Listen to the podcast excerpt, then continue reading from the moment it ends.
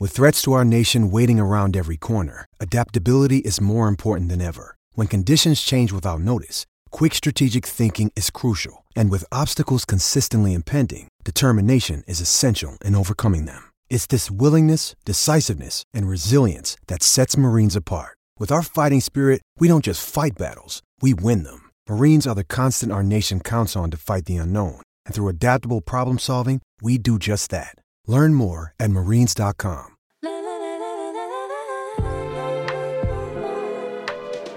What up, guys? Welcome back to the DNVR Draft Podcast presented by DraftKings Sportsbook. I'm Justin. We've got Hank here. We've got Jake here. Today, we're going to be talking about a whole lot of stuff, uh, keeping on theme with what we've talked about lately. We're going to talk about conference realignment briefly in the first segment, just kind of talk about the latest as far as the reports go, uh, there, there were some quotes. Rick George, the Colorado AD, spoke out, uh, had a, I don't know, not shocking, but spicy, had a spicy quote on USC and UCLA leaving. So we'll talk about that. Then we'll get into NFL Rookie of the Year odds, talk about some of our favorite rookies to break out. I will look at the division odds, all that fun stuff. The stuff that's on brand for us, betting rookies football. It's, it's, what we do. But uh, how you guys doing? Uh, we're we're filming late because I fell asleep watching golf. That's um, what happened. But it's it's been a pleasant, you know, summer summer afternoon. You and Hank have been enjoying a lot of golf. Uh, Hank's had been on quite the adventure, I think already. He's pretty hyped. My girlfriend has not been enjoying the golf. We'll start there because it's kind of like twofold. Where I say like, you know, we we could stay up and watch a movie, but also they start teeing off in about two hours. So let's let's think about that too. Maybe get get to bed early. So she has not been thrilled about our lifestyle um, in recent days.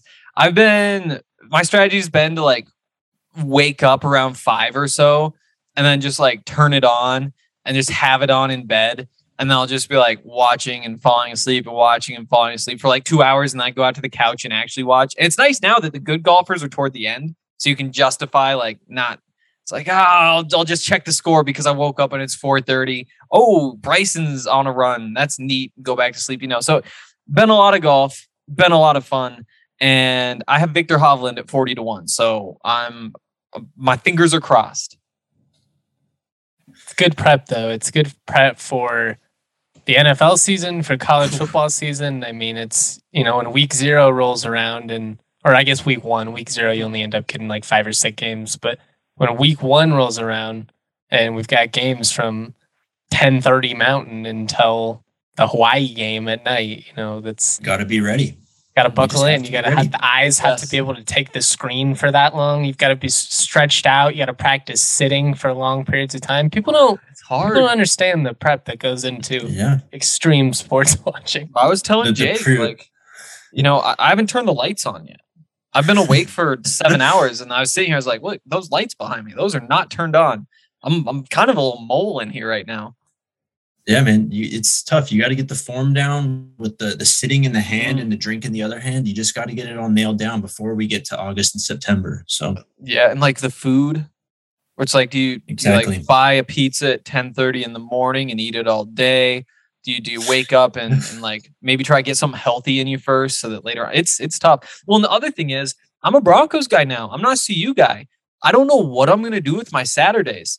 Like I do I go watch back all the games, enjoy it. Yeah. Or you yeah, go up man. to Boulder and watch those guys play, or Fort Collins, or, or down to Air Force, or like golf, or like go home to Montana and watch the Montana Grizzlies play a football game for the first time in four years. Like there's a the world is my oyster, and I, I it's gonna be trial and error. I believe in you, Hank. I appreciate that. I'm stressed.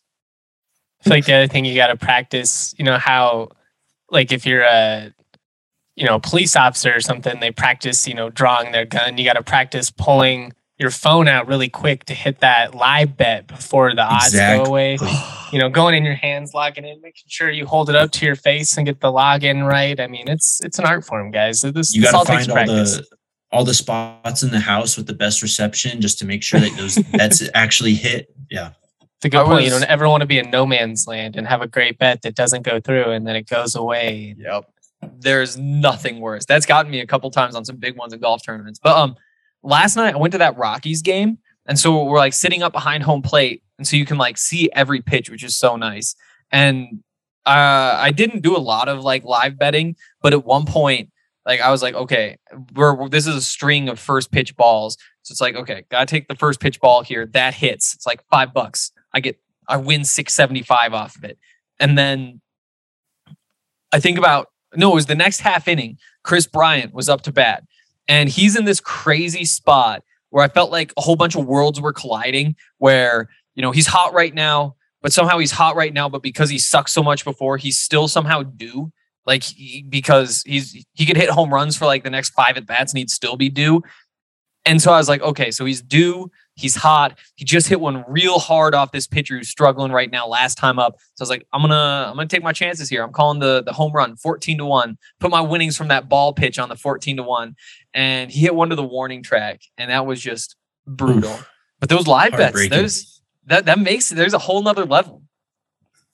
Well, we'll talk about all the uh, the preseason gambling action for you fellow degenerates like Hank out there.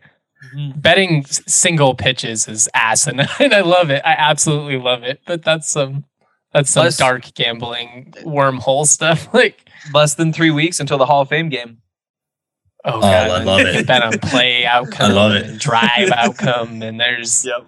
there's all kinds of chances to get weird if you really want to. But let's get on track. We've been rambling here for a couple minutes. Uh, let's talk about conference realignment because, at least publicly, based on some of the reports that have come out of both Los Angeles, uh, I've seen Salt Lake City as well, and then most recently Boulder, at least publicly, the remaining 10 teams in the Pac 12 are kind of saying that they want to stay committed. And uh, we are going to go over the, the Rick George quote because I want to talk about the spiciness of that and whether you guys were surprised by it. Uh, if you missed it, he essentially said, I mean, well, it's not like we're losing any playoff teams. Uh, taking some shots on the way out, which I like it. You know, I, I I'm all for it. Mike Gundy as well. He got asked about Texas, and he's like, "They're still in all of our meetings, Oklahoma and Texas." And he's like, "If it was up to me, you know, I wouldn't let them in any of it." And these schools, they should be pissed. That's how they should act. That you know, the pettiness should come out.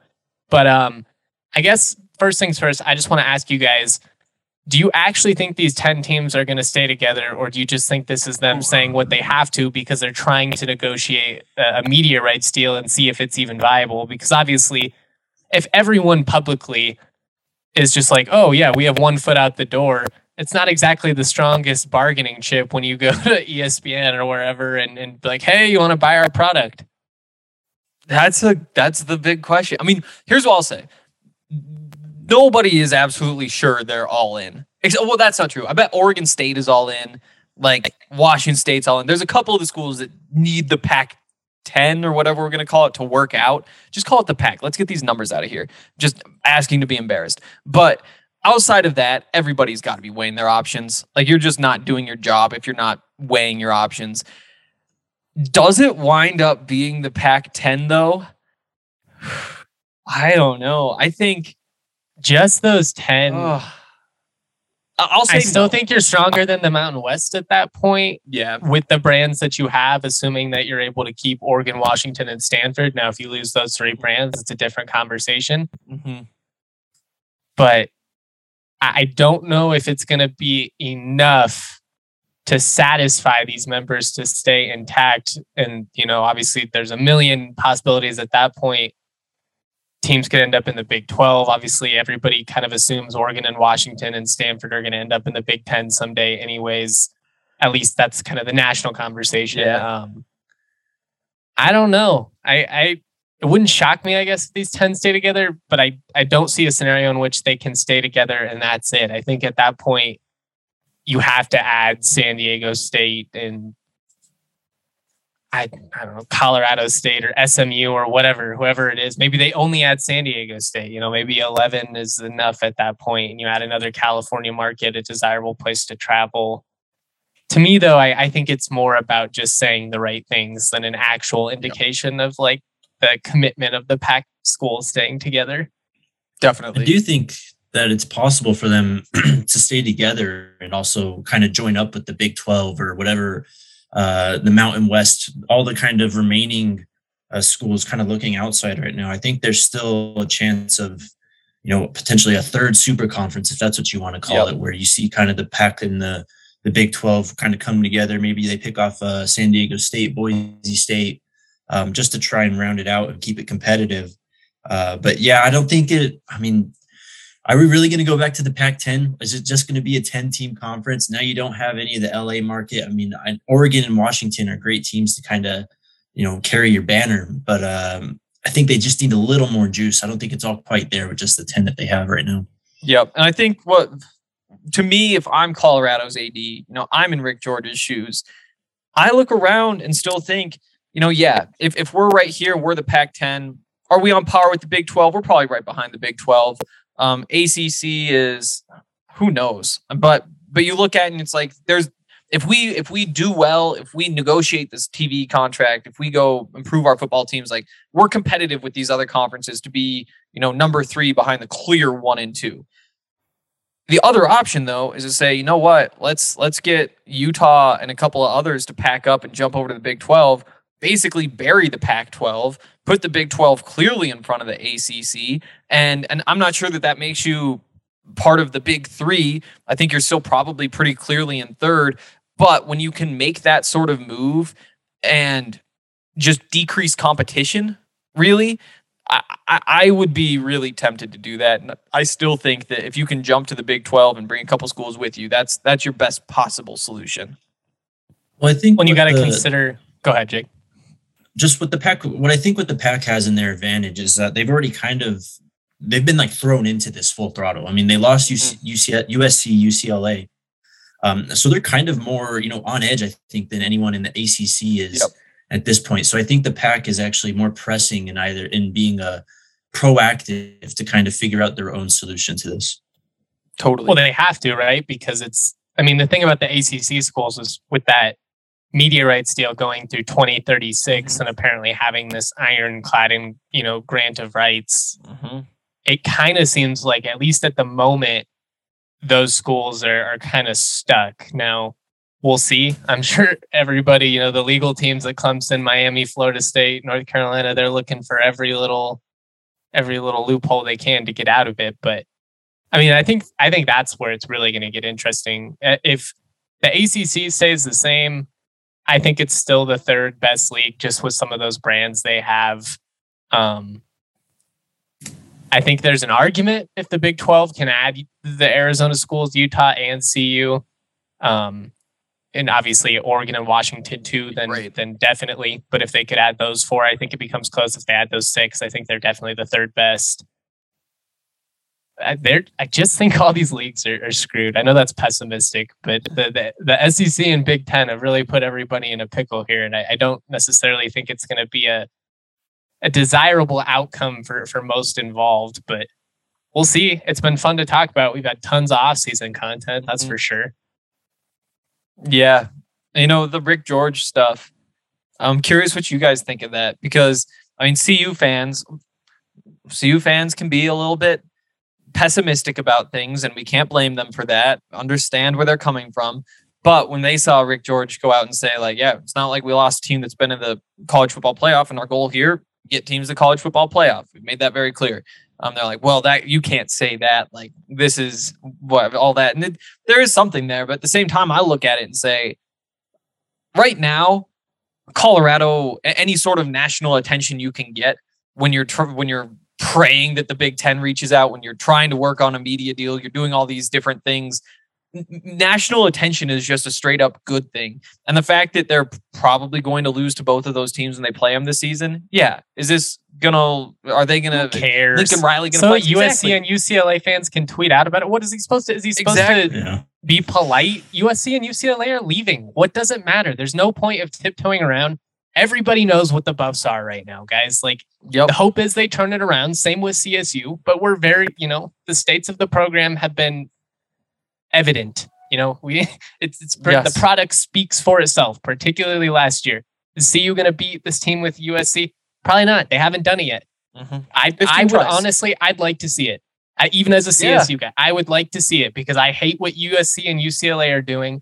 So yeah, I'll, I'll root for the Buffs to win that game. I hope it happens, but am I worried about saying something spicy because their fans might clap back and mock us on Twitter? Who gives a shit? Yeah, the fun part of college football is starting shit.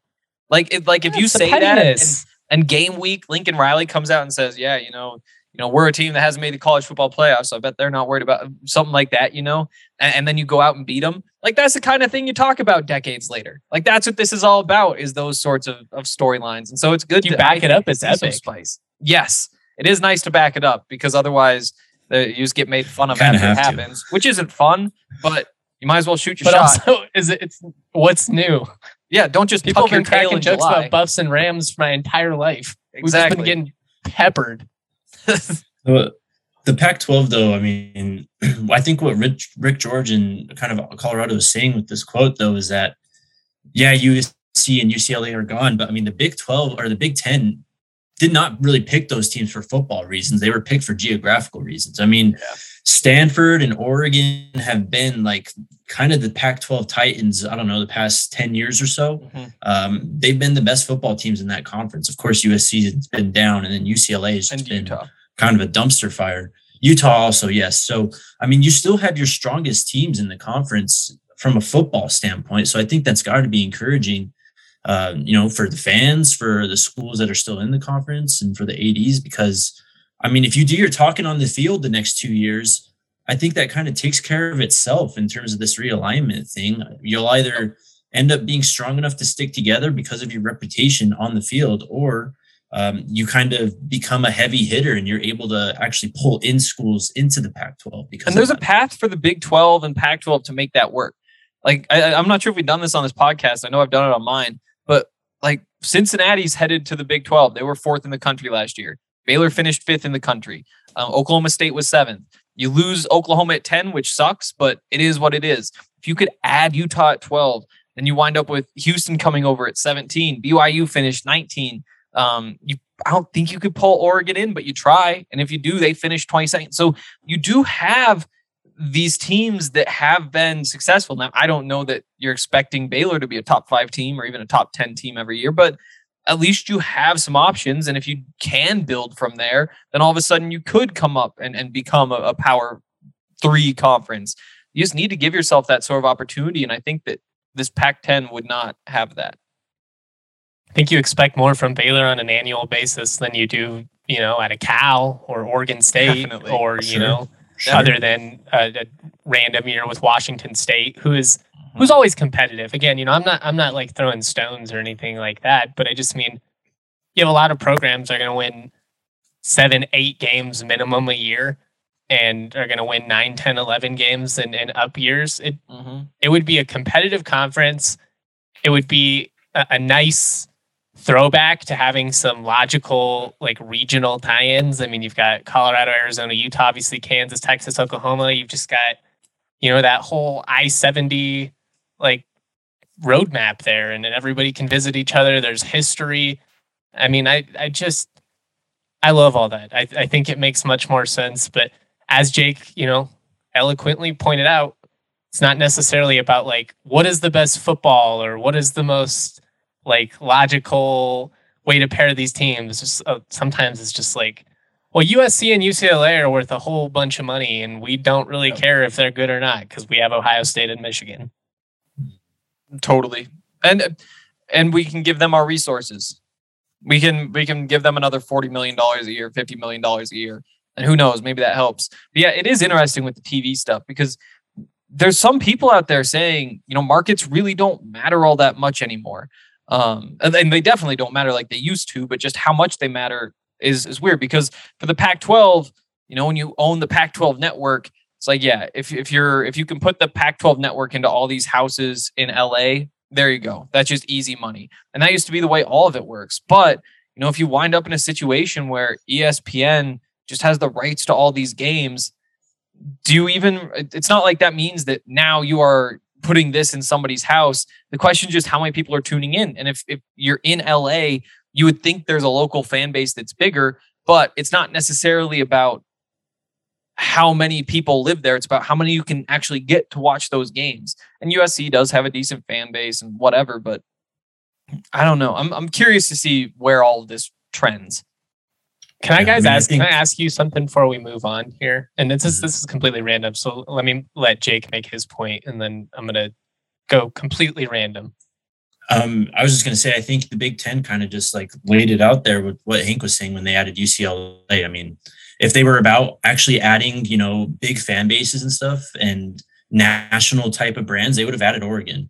Uh, UCLA can't even fill out their stadium, man. I mean, and if it wasn't for you know a decent year last year, we would be clowning on UCLA, the or, uh, the Big Ten, and how they were kind of picking one of the worst teams in the conference to go over. So. Then on top of that, I mean, some of the thought process has to be like Ohio State has a big fan base, Michigan has a big fan base. A lot of these schools have big fan bases. And so maybe you're not putting UCLA fans in the Rose Bowl, but those fans are going to be willing to travel if tickets are only 15 bucks to get in like they have been. Yep. Everybody, Kansas State just comes along for the ride in every one of these scenarios. Mm-hmm. and and I'm, I like Manhattan, Kansas. I have a lot of Oh. family members that are Kansas State fans. Even am I insane for just saying that? Like the only reason that they're in this conversation is just because they always have been. Like, what is Kansas State bringing to the table that makes them this? Like, oh well, we've got to bring Kansas State because they're a travel partner with Kansas, I guess. But I just mean like if you change nothing other than CSU was in the Big 12 the last 20 years and they made all the money that Kansas State made, I I, I think some of these schools kind of are just getting brought along for the ride because they always have been. And, and I think there's an argument, you know, San Diego State, SMU, some of these other schools where it's like, well, if you gave them the resources that these schools in the Big 12 and the Pac 12 had, they'd be competitive. And Utah and TCU are pretty good examples of that. Yeah. I mean, Yeah. the, the Um, thing is, it's just, you can't kick teams out. Like it's just really hard to do unless it's unanimous. And And yeah, just, you got to form something new altogether, and exactly. just and and there's ways to do it. It's just that you know you talk about it's it's supposed to be more than fifty million dollars that USC and UCLA owe the Pac-12 for leaving. It's like they'll we'll see what the lawyers come up with, and that's not a public document, so we can't even really make guesses on whatever. That's just a rumor that it's more than fifty million. And so if you you wind up in a situation where you get the the four corners teams in the Pac-12 to to leave, and they all owe fifty million bucks to the Pac-12, so that you can either go to the Big 12 or you can have whatever six of those teams or 10 of those teams leave the big 12 to form something but they all owe 70 million bucks or whatever or 30 million bucks it, it there's just complications in there but you've seen it happen before and it could absolutely happen again how the Mountain I think West was that's formed. that's phase two of this whole process. I mean, phase one is you know kind of the big dogs kind of getting together, and you know the Big Ten and the SEC have kind of established themselves as the the leading two conferences, so they're obviously going to get their pick of the litter here. But phase two of this is going to be kind of who gets dropped out. Um, you know, you look at teams like Illinois, Rutgers, Vanderbilt, those type of teams that are kind of hanging around in the Big Ten uh, SEC right now. Um, even in the Pac, I mean, Oregon State, Washington State, those type of teams.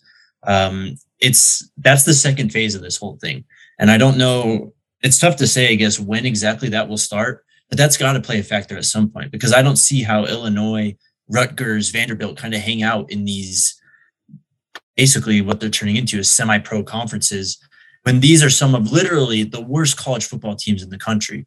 I mean, mm-hmm. Rutgers and Illinois, I mean, they, they're not competitive unless they play each other, really. So it's, It's going to be whenever they branch away from the NCAA, you know, what we've talked Yeah. about, and they do their own thing. And it's whenever APR kind of goes out the window, essentially. It's whenever we completely put away the facade that we give a give a damn about academics in this scenario, which they don't. Mm-hmm. It's that's not the the model anymore.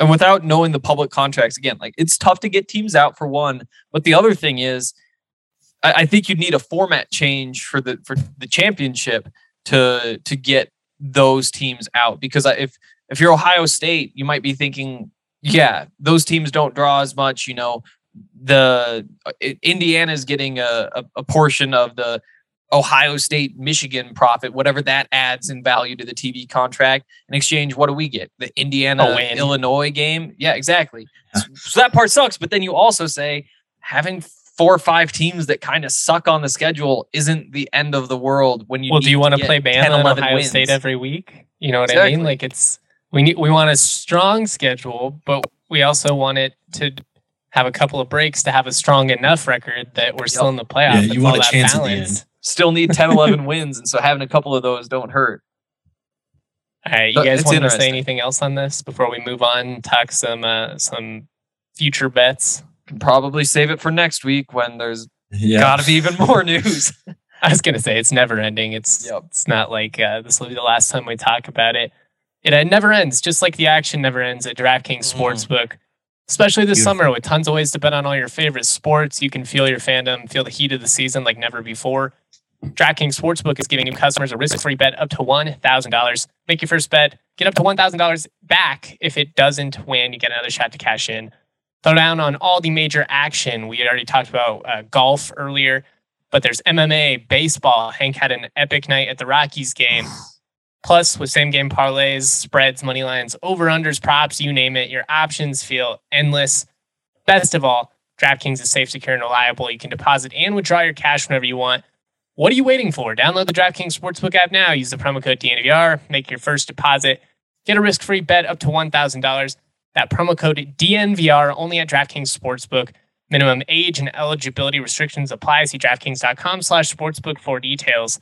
You have a gambling problem, 1-800-522-4700. and Breckenridge Brewery. Um, I mentioned before that I don't know what my Saturdays are going to look like. I know that there's going to be college football involved in Subway. I said Subway instead of some way. Uh, in some way, I'm so hungry. Um, but I don't know exactly how. You know, am I going to games? Am I watching games on TV? Am I watching at the bar with friends? Probably. Do I want to just sit on the couch? Who's to say? All I do know though is that Breckenridge Brewery will be involved. Uh, there will be a lot of strawberry skies that time of year. Late in the year, some vanilla porter juniors. Um, there's so many awesome beers. Summer Pilsner Shandy is is out now. It's a new one. You've got the hard seltzers, the lemonade seltzers.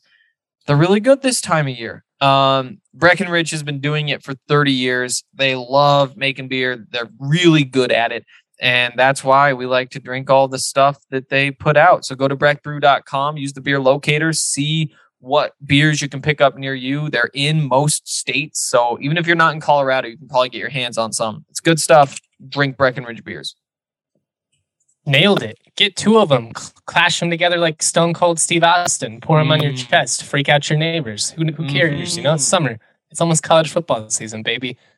Um, let's let's talk about the odds. May the odds be forever in your favor when it comes to the NFL and the preseason bets that you place.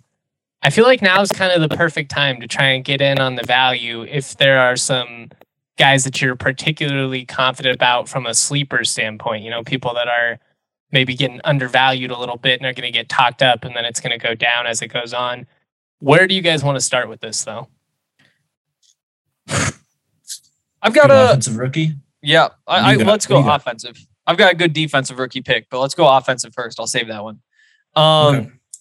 my first question is so so usually this feels like one that goes to a quarterback, right? Like Mhm. all this sort of stuff goes to a quarterback. This year, it's Kenny Pickett if it's a quarterback, probably. Like anybody else is is not getting on the field in the first half of the season. Probably not that hot of a take. Going to be tough to put up those numbers. So I guess to me, this feels like it's way more open than it typically is. Are you guys interested in taking Kenny Pickett though? At plus 600, the value is nice enough to probably sprinkle it just because, you know, again, if he has even a like average season and starts every game, he's going to have a pretty good chance if nobody else goes off. But Mhm. I, I would say you're right. I think as far as the value goes, I would rather try and hit on, you know, Drake London at plus 800 or Garrett Wilson at plus 1000. Um, trying to scroll down and find my guy, Green Bay. Who are you looking for? Christian Watson? No, I'm looking for my guy Romeo Doubs. Oh, oh, that's a lot of scrolling so far. That's a set. That might be a good bet then. Yeah, plus That's what I'm 10,000. talking about. That's I want to talk about these Oh, guys from the Mountain Plus ten West. thousand. that's a really good value bet. He's going to fit awesome with Aaron Rodgers. He's going to put up numbers. It wouldn't surprise me if he's like the star rookie. Uh, our guy Trey McBride plus 4,000. Kind of tough for a tight end to win, though, unless you're just, you know, you have like a 10 touchdown season or something. You could see it happening in that offense. I mean, I'm Um, certainly going to sprinkle it. looking at Rachaad White at plus three thousand, a team at the on the Tampa Bay Buccaneers. They lost uh, Ronald Jones. I know they have Fournette, um, and it seems like Fournette's kind of you know looking to take up that role as the lead back. But I really liked Rachaad White's ability uh, coming out, and you know if he's able to just like supplement Leonard Fournette, I mean, what are we talking about here? If, can you pick it as a down year? I mean, eight hundred yards if you put up, let's say Javonte's totals from last year, which is just short of a thousand, just like 900, 950 yards, a few touchdowns, he'll be in the running for sure. Um, also, Chris Olave at plus 1200. Uh, the New York or the New Orleans Saints obviously have a number one in Michael Thomas. Are we sure that he's actually going to be the player he has been after so much time off? Um, you know, you're getting fresh legs in Chris Olave. They're going to be throwing short, I think, a bit with Jameis Winston. You know, they're not going to I think that's kind of what led to Winston's success a bit in New Orleans is that he wasn't as gunslinger-ish as he was in Tampa. Um, with Olave working the short yardage stuff and kind of taking yards after catch, I like that one too. I uh, I really like I and I mean I, I guess they're kind of themes of things that all like the guys that we like during the draft a little bit. But Spiller to me, I think, and especially with Austin Ekeler, where I feel like it's just going to be a 50-50 split. You know, like I think that there's a chance that he's going to be getting a lot of the kind of tough run carries, whereas Ekeler might go back to being more of a third down type of back.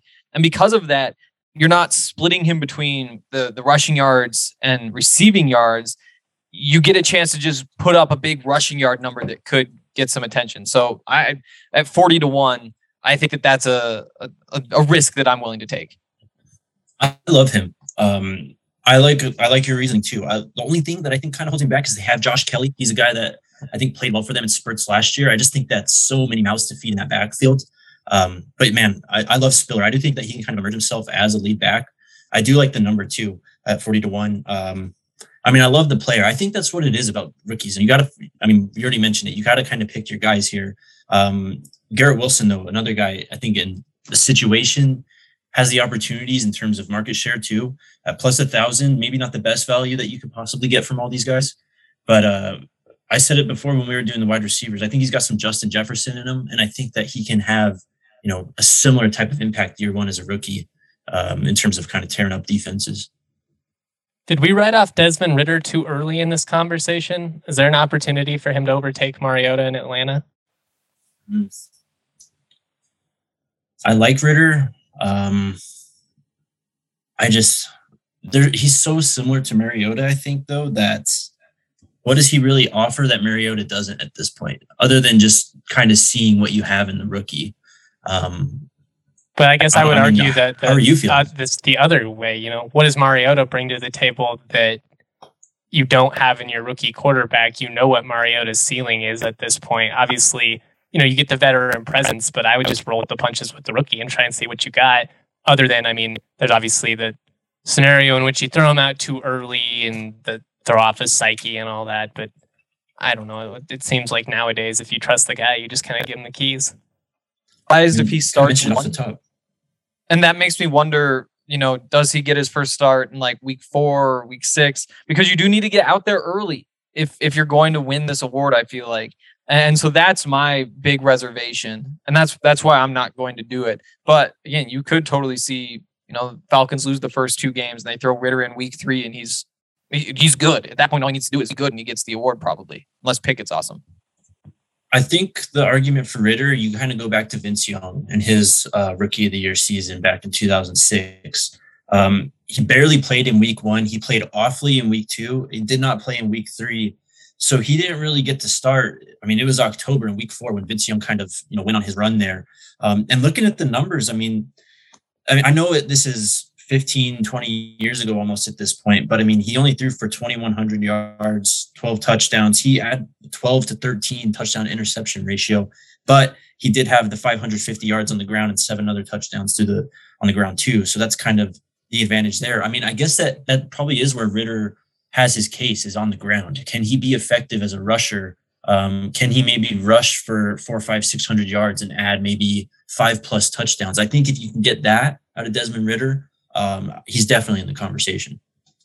We'll say Vince Young had a little bit more name brand uh, recognition sure. than Ridder did, and I do think that kind of stuff helps. And especially if it's a year where it's just kind of a crapshoot and nobody like totally steals the award. I think guys are like, oh well, Vince Young was pretty good. You know, he was fun at Texas. We'll mm-hmm. we'll vote for him. Uh, before we go to defensive rookie of the year, just give me outside of Kenny Pickett, give me three guesses for your guys' pick for rookie of the year. Uh, at some point before the season, we'll all go on and be like, "This is who I'm taking." But since I'm putting you on the spot, give me your your three shots. I think um, Isaiah Spiller at 40 to 1 in terms of bets is my favorite. Um, Kenneth Walker, the odds aren't so good, and I wonder whether he's going to get the starting job. But like, there's just a chance he pops, right? Like, I think he's one of those guys where he could just show up and then he's just incredible.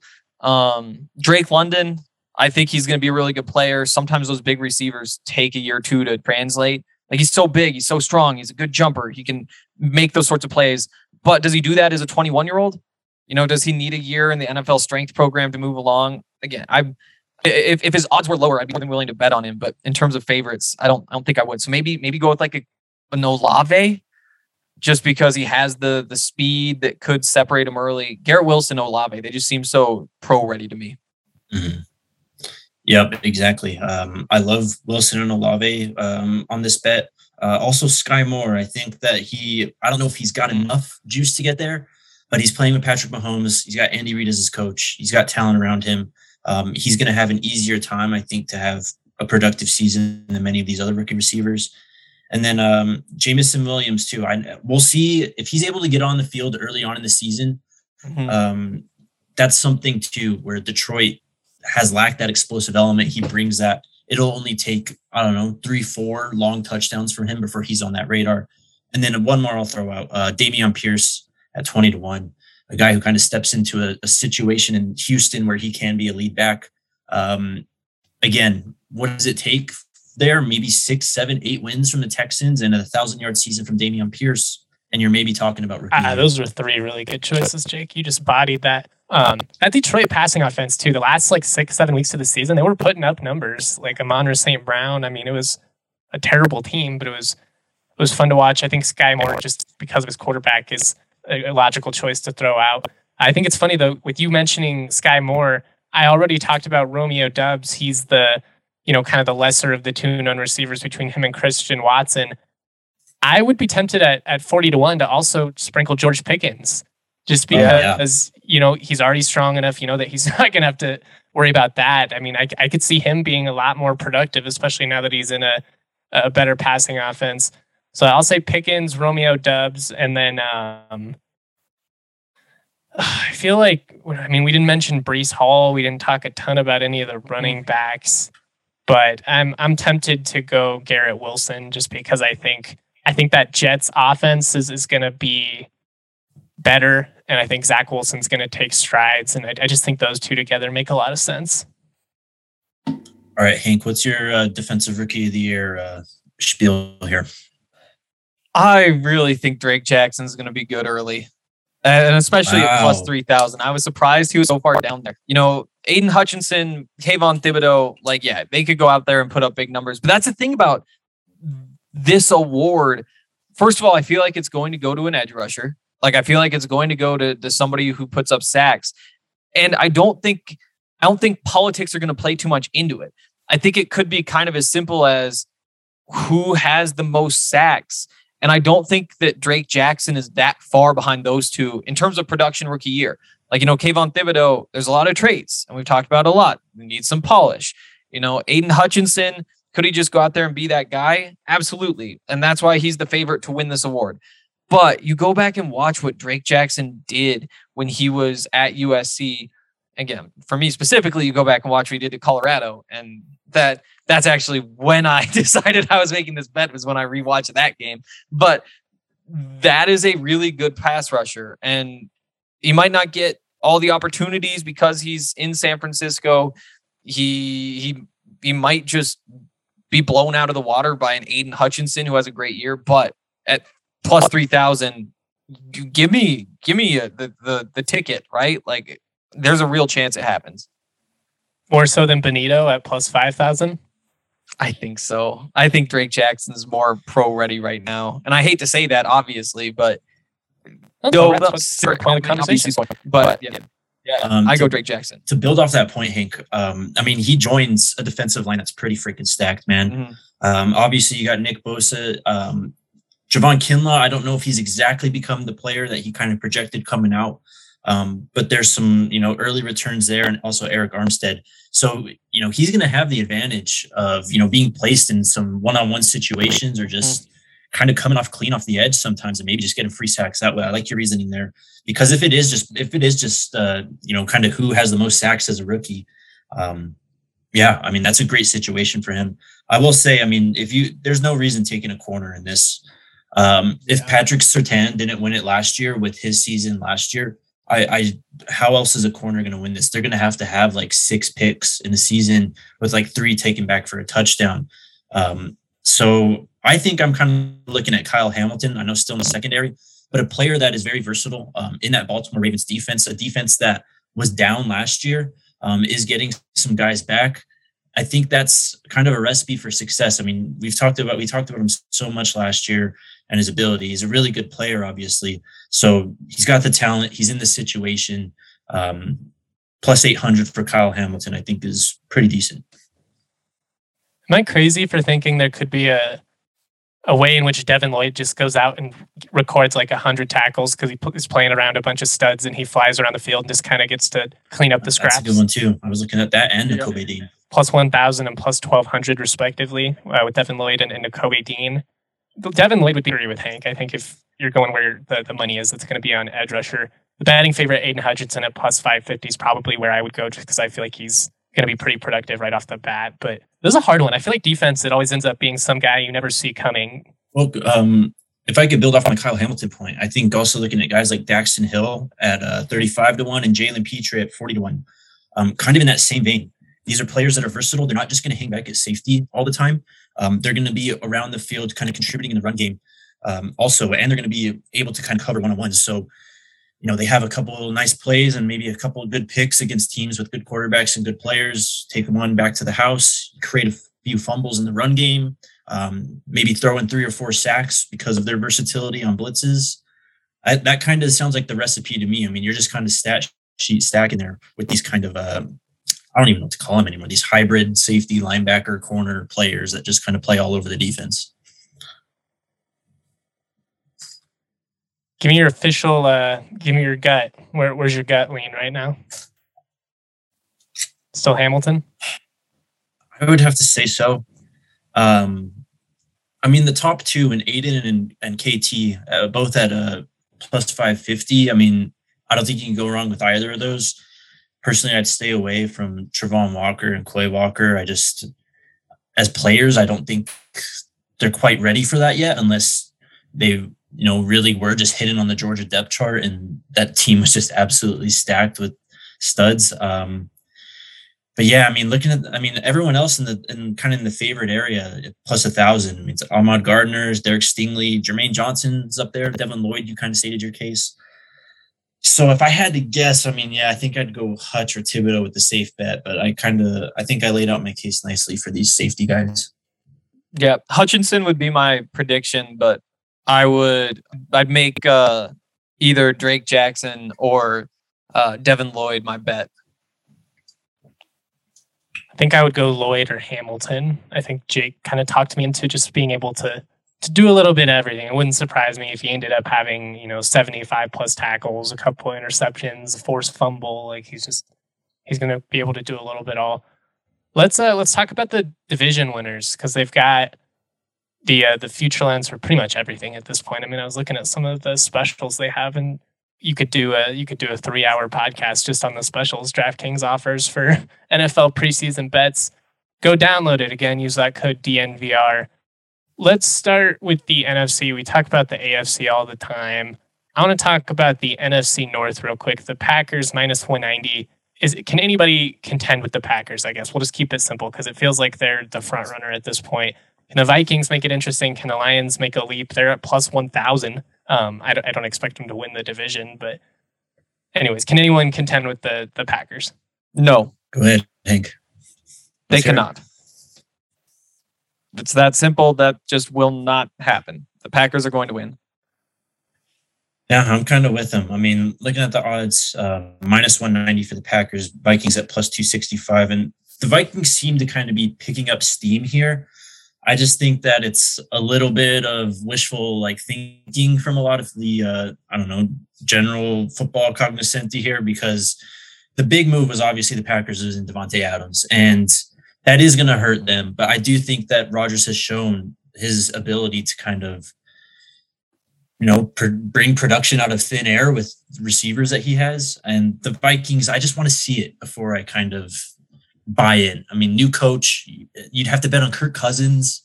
Um, it's just that's just not there for me. Um, so yeah, Packers. I don't think it's it's relatively close. It hurts my heart. I, I always kind of pull for the Vikings, but I agree. I don't I don't know how you would want to be financially committed to uh, Kirk Cousins leading you to the promised land. That seems bad for your for health and stress. NFC South. Can anybody hang with Tampa Bay minus 300? Heavy, heavy favorites. Second, New Orleans plus 360, Carolina plus 1000, and then Atlanta all the way up plus 2800. Um, I can state the case for New Orleans real quick. Do it. So obviously Tampa Bay is a huge favorite, minus thir- uh, 300. New Orleans Saints at plus 360.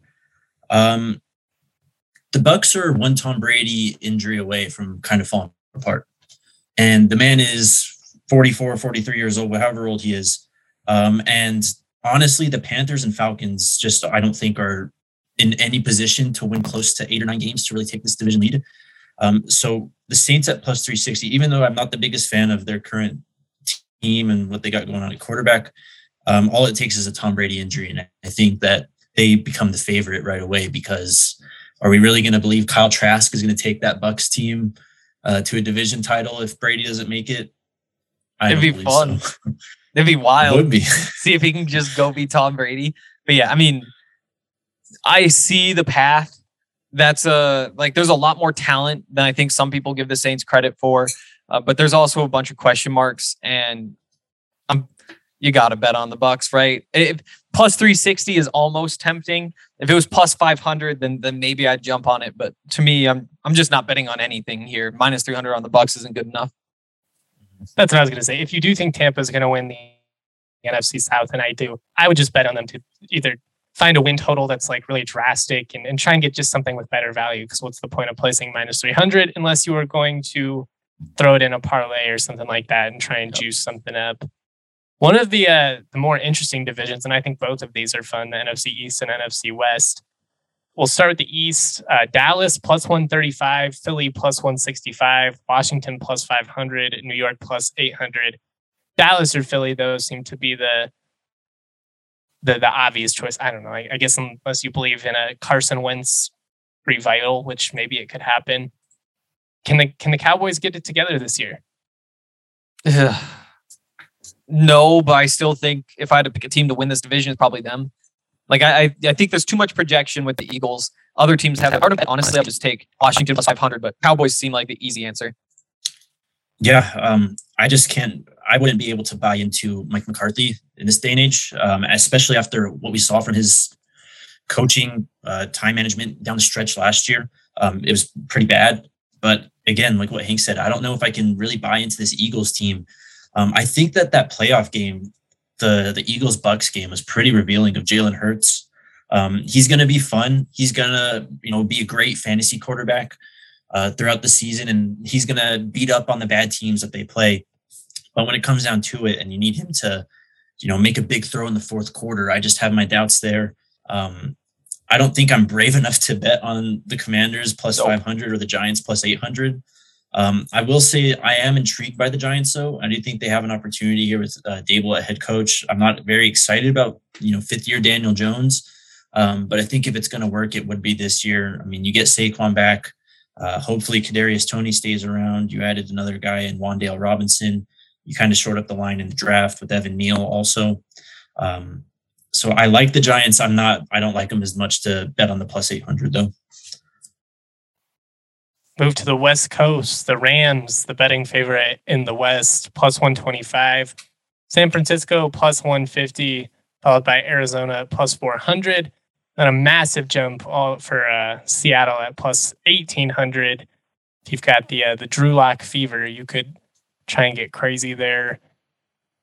I don't know. Are, are the Rams going to run it back? They've they've got pretty much everybody still in place. Seeing them regress significantly seems like seems unlikely unless you know they have a bunch of injuries. But I don't know. I I do think the Cardinals would be intriguing at plus four hundred if you were going to bet on somebody other than the favorite here. I love Kyle Shanahan. I really do, but I just I don't know. I, I'll believe it when I see it with the San Francisco team at this point. They're too they're too hit or miss for me. I'll take the Rams at plus money. Like that just feels too good to to be true. Honestly, the the only other thing that tempts me is the the Niners. They have that defense, but I just, like the Niners just don't have the offensive juice to to get past the Rams. Like I feel like you need to win 12 games minimum to to win this division, and the Rams just feel like they're they they should be favored. They should be minus money, not plus money here.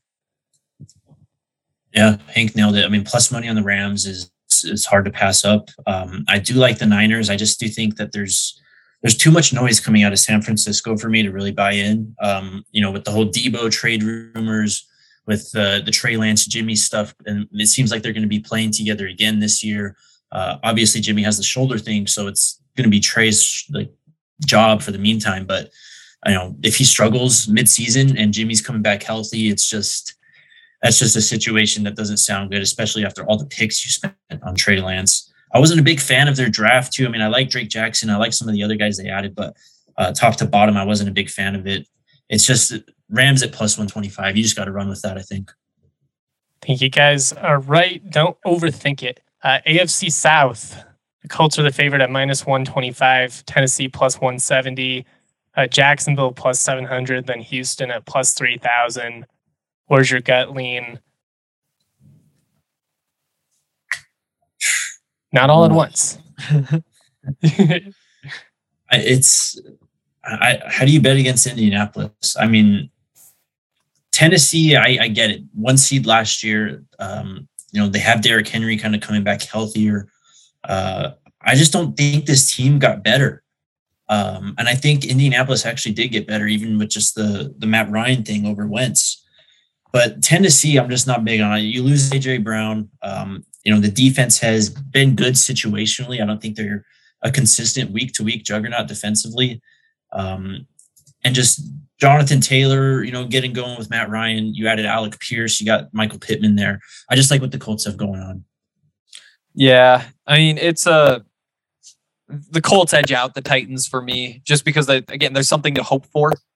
Like it feels like there's a little more upside there, maybe. I just I don't know. It is one of those two teams though. Like as much as I want to find a Davis Mills bet somewhere, like even the win total you can't touch just because it's the Texans. Uh, so yeah, Colts Colts by a hair, and honestly, with the minus juice, I probably just stay away. Mm-hmm.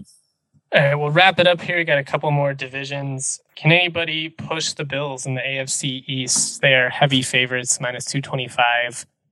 The uh, the Dolphins actually coming in ahead of the Patriots. The Dolphins plus 450, the Patriots plus 500.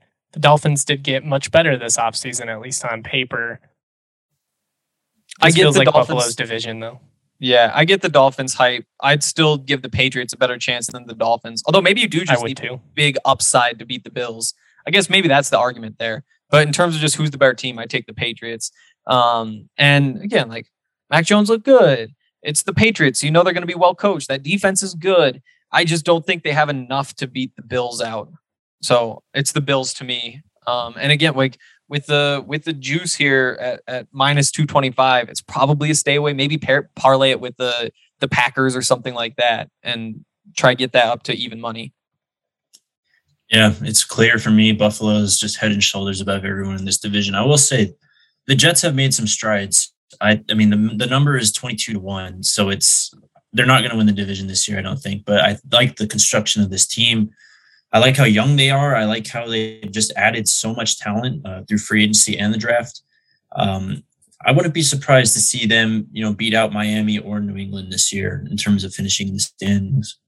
Might be able to hunt a cash out there depending on how the season plays out. Sure. If they got out to a hot start, just with the the plus twenty two hundred juice. Um, but all right, we got two more divisions here. In my opinion, the most interesting divisions in football this upcoming year. We got the AFC West and the AFC North. We'll wrap up with the AFC West, so we'll start with the North. Baltimore, the favorite, plus 160, followed by the Super Bowl or uh, representatives, Cincinnati plus 190, Cleveland Brown plus 275, Pittsburgh plus 1,000. Uh, Baltimore, I know they kind of fell apart last year. Cincinnati, obviously, coming off the hot year. I, I lean the Ravens here. Yep, I agree. I go Ravens. It's plus 160, which I think is good enough for me to actually take the bet, but it's right on that line. Like the Bengals could totally just be the, the next, maybe not dynasty, maybe that's too big of a word, but on that path, you know, maybe think back to like the Colts when Peyton was there. Like you could see that sort of regime coming. Um, but I still think like the Ravens, that's a good team. They've got a quarterback, they've got a running game, they've got a defense. They were destroyed by injuries last year. Plus 160. I think I'll pull the trigger, but if I had to pick one, it's definitely the Ravens. Yeah, I love this Ravens team, um, and I agree that they're favored and they should be. But looking at Cincinnati, uh, they only got better. I think they shored up that offensive line, adding Alex Cappa and La'el Collins. Um, of course, they've got plenty of weapons in the run game and in the passing game. Um, it's just defensively, you know, they were kind of, uh, I'll say, spotty at times. I mean, they had Eli Apple starting at corner out there for most of the year. Um, you did draft Dax Hill. You do have Cam Taylor Britt. So you've got some guys to kind of mask up that deficiency in the secondary. Um, so I mean, what is it? Plus 190 they are. Um, I, I, like those odds. I mean, I do like the Ravens more. I, I, just believe in that team more than the Bengals at this point, but um, the Bengals only got better. I just the defense. I mean, you nailed it on the head. I wonder how much they were able to kind of capture lightning in a pan there. Just everything kind of going right for them particularly in hmm. that Kansas City game, just with kind of how that second half played out. It was, Both of them. Yeah, it had a hmm. really weird flow. And I, am not trying to be dismissive because I think they're one of the most fun teams. They got the white helmets coming this year. It's going to be awesome. They're going to be a lot of fun. But Baltimore, I think, I think they're a really complete team. I think people are kind of overlooking them just based on how their their season kind of fizzled out last year. I mean, they were contending for the one seed with like a month left in the season, and somehow ended up missing the playoffs. So, well, we'll see but uh, I, I, like the Ravens there. All right.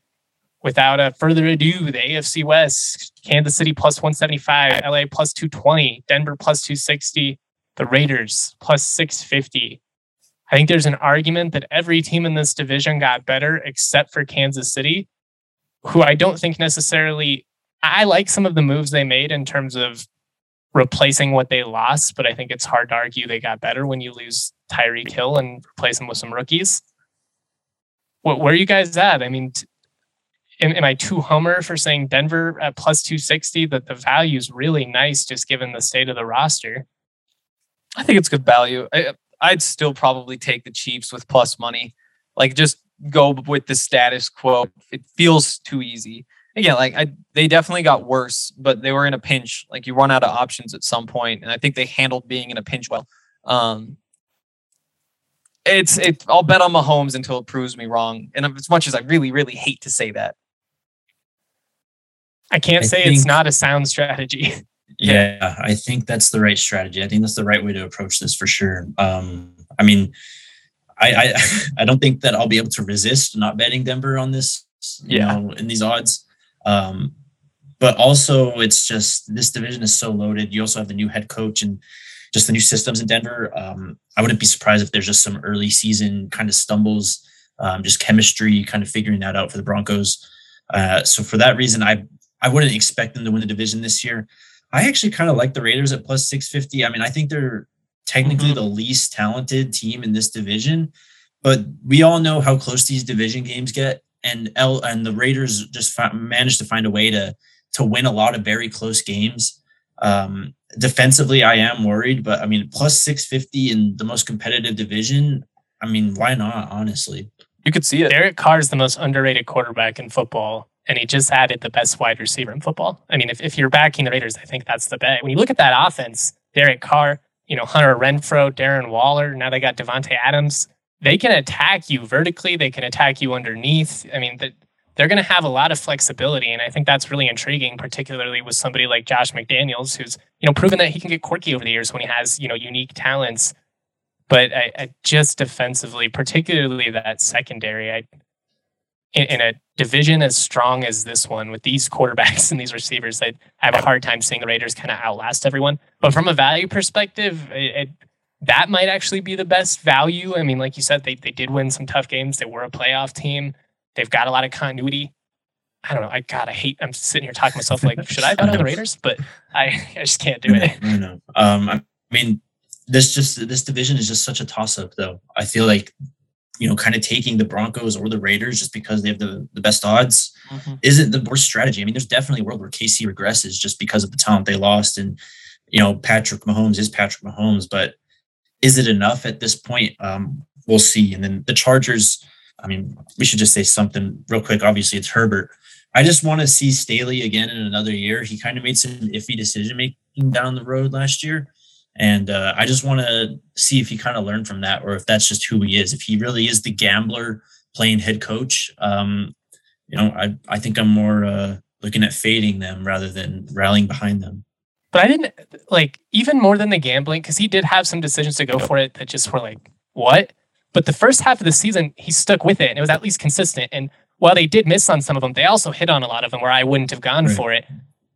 Like as the season went on and they started to lose some of these tight games, you could see him in the indecisiveness and like yeah. he would go for it and then he wouldn't go for it and then he would go for it and it would just be like, if that's going to be your thing, if you're going to be the dude, just do it and believe in it and stick by it. Mm-hmm. But you could see last year that like the outside noise and everybody being like, you shouldn't be doing this. Like he was starting to second guess himself and you can't win that way. So, you know, you either, you know, be a little bit more safe or just be the guy that's willing to, you know, go for it. But you can't be somewhere in between. And I think that was the problem with the Chargers last year. Yeah, exactly. Ah, man, they have so much talent. They have so much talent. It's the Chargers, though, man. Come on. I know, but at one point, I agree. Like my, that's just my my my natural response when he was like, "But Herbert, but Keenan Allen, but Bosa." And now they got Khalil Mack, and I'm like, "But they'll the Chargers will always charger it up." There are just some things in this world you'll never be able to explain. Um, you know, you go back to what was it, 07, where they had the number one ranked offense and defense and managed to miss the playoffs. I mean, it, I see it on Twitter all the time, man. It's just some Charger shit, and some Charger shit just happens. It seems year in year out. So, Charger shit indeed. All right, guys, we are going to go. We've been rambling on for longer than we intended. Thank you guys for sticking with us. I know it's the off season. We'll have a little bit more structure as we get closer to the season, but that's what this time's all about. It's about drinking cold beers and, getting weird on the podcast. But I'm uh, I'm gonna go. I'm gonna enjoy the rest of my night. I hope you guys do the same. Much love from our presenting sponsors, DraftKings Sportsbook. We'll see you next week.